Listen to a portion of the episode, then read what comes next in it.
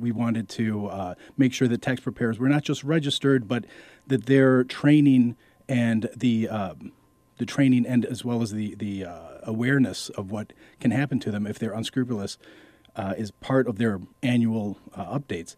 And um, we, by law, we, we can't do that. So that, that's something that we leave to the policymakers. But people can file for free with the IRS? Absolutely. And you know, it's a, it's a program, uh, it's called Free File, and it's right on irs.gov. It's a great program, especially students here at, at uh, Wayne State University. If you make less than $62,000 a year, and 70% of all taxpayers do, you can qualify for Free File. And Free File uh, is a uh, it's a program where we've partnered with 13 different major software companies. These are the big guys, the guys that you see advertised, the guys that are uh, asking you to pay in other venues. You get it for free through irs.gov. Pick out which one works best for you.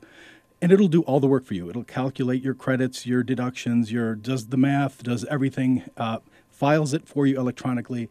And if you choose direct deposit, um, and file electronically, you get your refund in about 21 days or less. Now, you and I, the last time we spoke, talked about uh, uh, cybersecurity uh, and uh, efforts the IRS is taking to protect uh, people who file online uh, and, and taxpayers in general. And there's a new scam going around. the marketplace Morning Report aired a recent story about cyber criminals impersonating corporate executives. They forge an email, they send it to human resource departments, and they want to see employee W 2 information. The goal to basically steal people's refunds. How sophisticated are some of these scams, and what's the IRS doing to protect taxpayers from online uh, crooks? Well, the, the, the, scams are extremely sophisticated. The the uh, the gangs are are. Uh, they've tapped into a number of different databases. There are gangs. Uh, they're they're they're very well organized uh, uh, syndicates all over the world wow. that are using call centers, and they've tapped into databases. Some that are available commercially, and some that they've gotten surreptitiously online and they know your social security number, where you work, uh, your children's names. They know everything about you. So when they call up, uh, it really sounds like it's the IRS calling because most people think, well, only the IRS would have all this information. So they, they have you uh, uh, get your guard down and then they threaten you.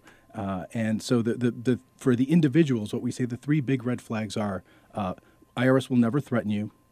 Uh, the IRS will never demand immediate payment. That's what these guys do is they make you panic and make you pay right away because they, they use the threat of we're going to arrest you or foreclose on your home, whatever. And finally, the IRS is never going to say you have to pay by this particular method uh, international wire transfer, uh, MoneyGram, or, or Green Dot credit card. We don't demand that you pay by a certain method. So, and for the, uh, the, the targeting of, of uh, corporations, we tell people look, make sure that you look at that email address because the email that they're asking you to respond to isn't, and oftentimes what they do is they use the, uh, the CEO's uh, it looks to be that it's coming from the CEO or a senior or the chief uh, financial officer. And um, so, of course, you want to you work in HR, you want to respond to the boss right away. Uh, so make sure that you before you click respond that that email that you're sending it to is in fact within the company and is in fact your boss and not somebody somewhere else just tricking you.